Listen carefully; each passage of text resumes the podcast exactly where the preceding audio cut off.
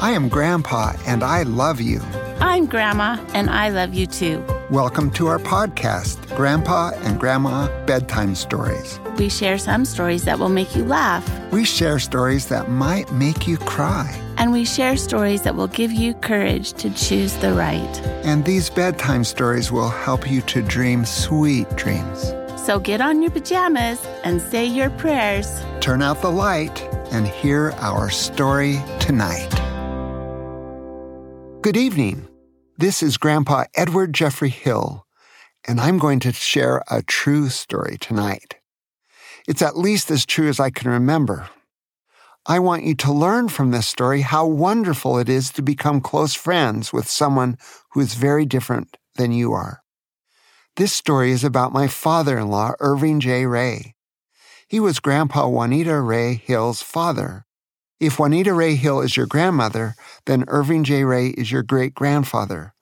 We called him Grandpa Ray because he had about 80 grandchildren.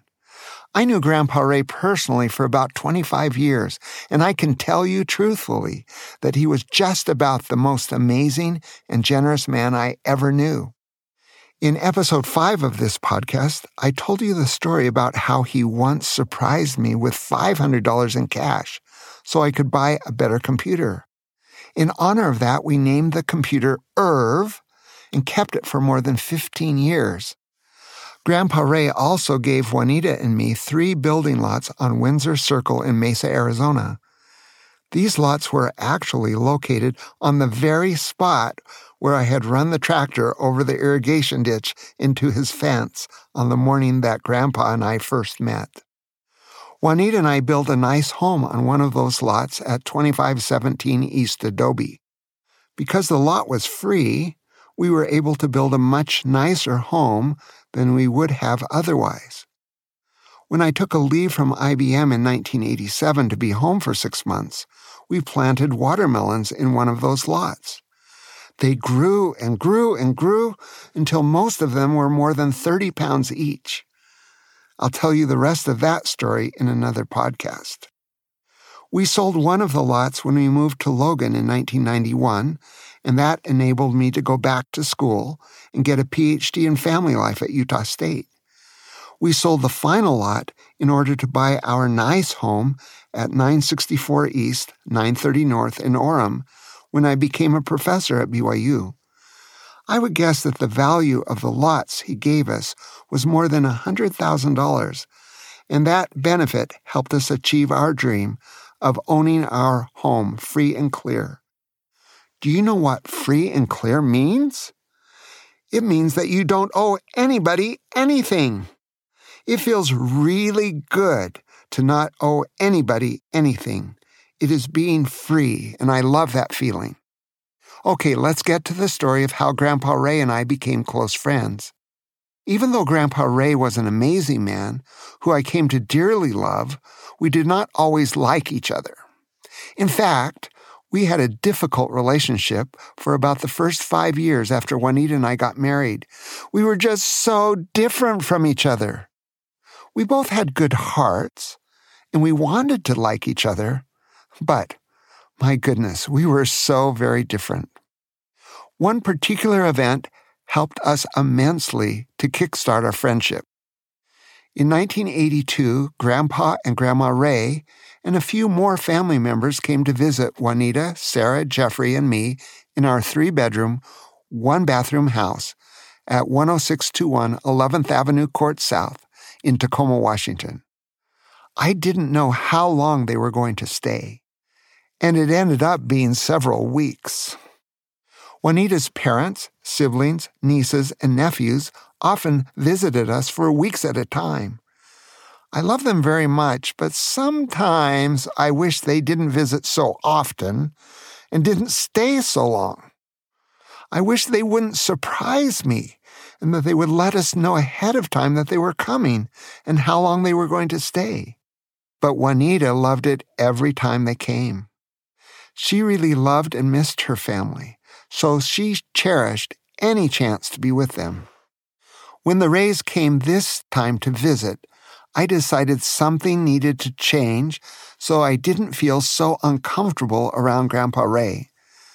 I realized that I cannot change anyone else, and that the only person I can change is me. Since I was tired of being stressed every time I was around him and wanted to have a better relationship with him, I realized that I needed to change something in myself. The problem was that I didn't know what that something was that I needed to change. When I want something that I think is a good thing and I don't know what to do, I pray about it and seek inspiration about what I should do. So when the Rays came to visit this time, I started praying really hard to find ways I might become good friends with Grandpa Ray. In my prayers, I promised to do anything I was prompted to do, so long as it was legal and moral. A few days after their arrival, I was stressed. I remember it was on a Friday, and I went for a long jog to relieve my stress. Jogging was a way that I coped with life when it seemed hard to me. It was a good way for me. I always came back from a jog a lot calmer and less stressed, and I stayed in good shape. This Friday morning, I was jogging in the drizzly Washington rain near Spanaway Park.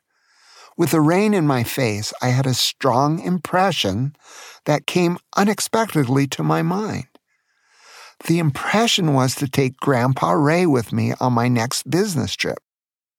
At this time, I worked for the computer company IBM as a marketing support industry specialist, and my territory included seven states. The next Monday, I was flying to San Francisco for an industry specialist meeting. I thought that this was a very strange prompting to invite him to come with me. I didn't know how it would work out, but it was legal and moral and so I decided to keep my commitment to follow this prompting. As soon as I got home from jogging, I called the airline named Hughes Air West. Miraculously, they were having a sale on airline tickets from Seattle to San Francisco for only $59 a round trip. Amazing. Without another thought, I gave them my credit card number and bought a non refundable ticket for Irving J. Ray on the same flight that I was scheduled to take on Monday. I had the agent on the phone move our seat assignments to be next to each other. By the way, this was when you had to make all those arrangements by calling the airline. It would be another 30 years before you could do that kind of thing on a smartphone. After I got off the phone, I immediately showered and dressed. I wondered how I could ask Grandpa Ray if he wanted to go with me. I didn't have to wait long. As I left my bedroom, I saw Grandpa Ray reading the newspaper in the kitchen. I was brave and asked him, Could we talk for a minute? Grandpa Ray looked at me with a little puzzled look and put down the paper. Sure, he said. What do you need fixed? He expected that I would say something like, There's a leak in the bathroom faucet. Most of the times when I talked to him, I asked him to fix things that were broken because he was so good at that, and I was so bad at that. But that's not what I said. Instead, I said to him, How would you like to go with me on my business trip to San Francisco on Monday? He looked puzzled again. He thought for a minute and said, I don't think so. Ethelyn is terrified of flying in airplanes. Ethelyn was his wife, your great grandma Ray, and she hated flying in airplanes. I replied to him, I'm not inviting her, I am just inviting you. I want you to come with me to San Francisco on Monday. Then he looked even more puzzled. He thought, but then responded, No, I shouldn't leave Ethelyn here by herself. We should be here together with Juanita and Sarah and Jeffrey while you are away in San Francisco. I should be here to help take care of things. I didn't know what to say. I had that prompting, and now I genuinely wanted him to go. I had that impression and I had already bought the ticket and I couldn't get my money back. So I explained, I've already bought a non refundable ticket for you, and if you don't go, I'll lose the money I spent to buy the ticket. Now, Grandpa Ray was the most frugal person I have ever met, and wasting money was something he could not tolerate. Reluctantly, he said, Okay, I don't want you to lose the money. I don't know why you want me to go with you, but I will go. I didn't know why I was inviting him either. I was simply keeping my promise to follow a prompting I had had to help us be better friends. I didn't tell him that. It's often a good idea to keep your promptings to yourself. Our flight was at about noon on Monday, so we left for the airport about 10 o'clock in the morning. As we were leaving the kitchen to go to the car in the garage, I noticed the new portable cassette tape recorder I had just purchased two weeks before. When I saw that tape recorder, a thought came into my mind, and I suddenly knew why I had invited him on this trip. I would use our time together to record his life history. I put the tape recorder in my briefcase, and on the way to the airport, I bought four hour long cassette tapes at a drugstore.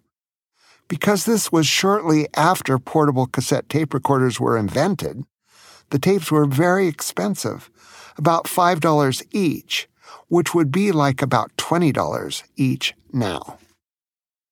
I didn't tell Grandpa Ray anything about this, but when we got on the airplane in Seattle, I asked if I could record him telling stories. Like me, he loved to tell stories, and I could tell he was excited about it. On the flight to San Francisco, he filled an entire hour long tape with stories about his childhood. After my meetings in San Francisco, we drove down to Santa Cruz, where I had grown up as a boy. He recorded a tape about his courtship and marriage to Grandma Ray while we drove on Highway 17. It touched me so much how in love he was with her. He said the first time he kissed her that he ran two miles home and then remembered that he had driven his dad's car to her house. He had to walk back two miles to get the car. I knew what it was like to be that much in love with someone. Grandpa Ray recorded a third tape about his war experiences while we sat in the redwood forest at Henry Cowell State Park. Those experiences were so amazing. He stared death in the face many times, but ended up living, thank goodness. And finally, he talked about raising his family and Juanita when we were sitting on the beach near the boardwalk in Santa Cruz. I was so interested to hear about Juanita when she was a little girl. We had the best time ever. Besides recording his life history, we body surfed in the ocean by where I had had my paper out as a boy. We also rode the Big Dipper roller coaster, the same one my dad had taken me on when I was four years old. We walked through the redwood forests. We stayed at one of my dad's old friend's house. His name was Emery Jarrett, and he was one of the nicest and gentlemen I have ever met. My brother Scott's middle name is Emery after this man. Emery had never married and had a nice apartment in Capitola, California. As I heard about Grandpa Ray's life and learned more about him, I came to love him more and more. And I came to like him more and more. That's often how it is. The more you learn about someone, the more you understand them, and the more you might like them. By the time we headed back to Tacoma on Wednesday, I loved and liked Grandpa Ray so much. My prayer had been answered. From then on, the things I liked most about Ray family activities was doing things with my friend Grandpa Irving J. Ray. Even though he was still very different than me, I appreciated these differences instead of being frustrated with them. I learned how wonderful it is to become close friends with someone who is very different than you are. And I hope you can learn that too. In future episodes, I will share some of the stories that he recorded for me on that trip. If I can find the old cassette tapes of these stories, I may even let you hear Grandpa Ray's stories in his own voice. But for now, sweet dreams, chocolate creams, sleep tight, and don't let the bedbugs bite. I love you.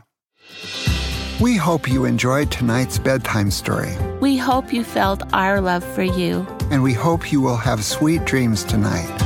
We love you so much.